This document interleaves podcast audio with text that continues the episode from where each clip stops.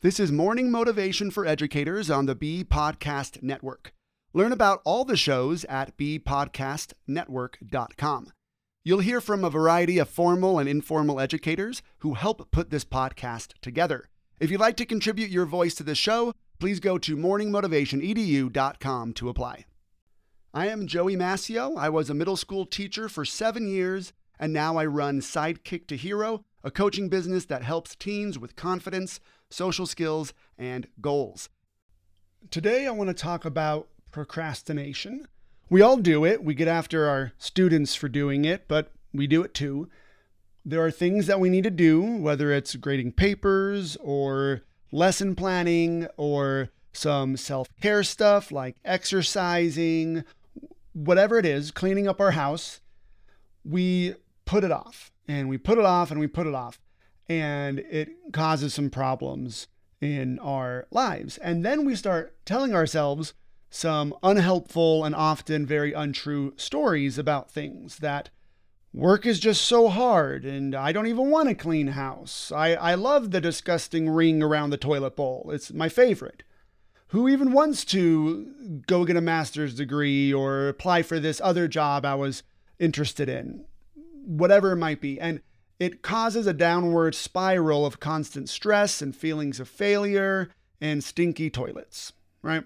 So, if you want to stop procrastinating, let's get a little bit of insight into why we procrastinate. So, you're probably aware that there's two parts of your brain, the limbic system, often called your lower brain. I call it the sidekick brain when I coach teens.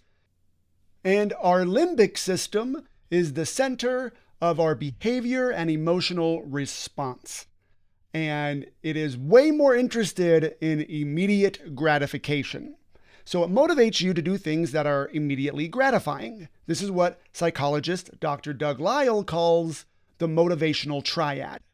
Your limbic system is motivated by three things seeking pleasure, avoiding pain, and conserving energy. Uh, Dr. Lisle says we inherit the motivational triad from our ancient ancestors who needed to do those things to stay alive. When I teach it to teens, I translate it into modern day teen speak as have fun, stay comfortable, and relax. That also works for adults. That's all we ever want to do, right?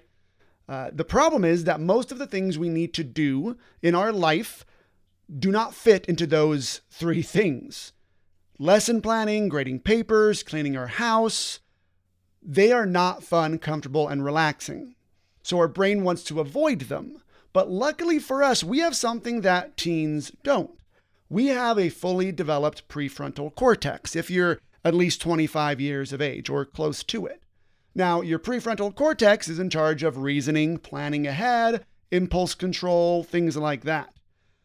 So, how do you stop procrastinating if you know these things? Well, to stop procrastinating, choose to feel uncomfortable earlier rather than later.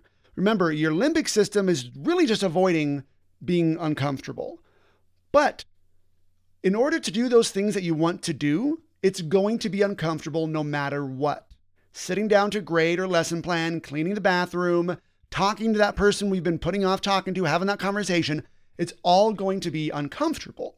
It's the only way to get it done is to be uncomfortable. And generally, we want to get that thing done, whatever it is. I mean, we always have the option to not do it, to not get the thing done, but we are still going to experience discomfort. We're going to dis- experience the discomfort of having to lesson plan last minute or just winging it and shooting from the hip, as we all have done from time to time.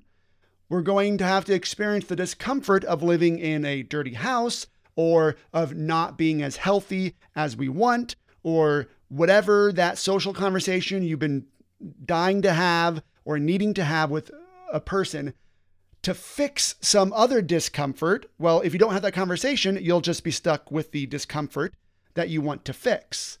So discomfort is going to come no matter what. So if you're going to feel discomfort anyway, it might as well be the discomfort of becoming freaking awesome and getting the thing done that you really want to get done, that you know you need to get done. So stop listening to your limbic system.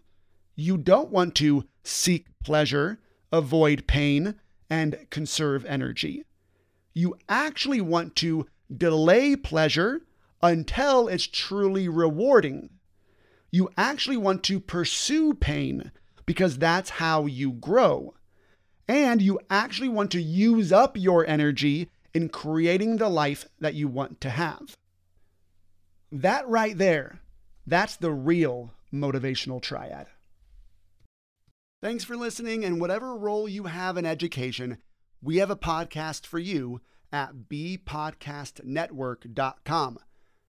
Who among your friends and colleagues needs to hear this message today? Please share it with them right now.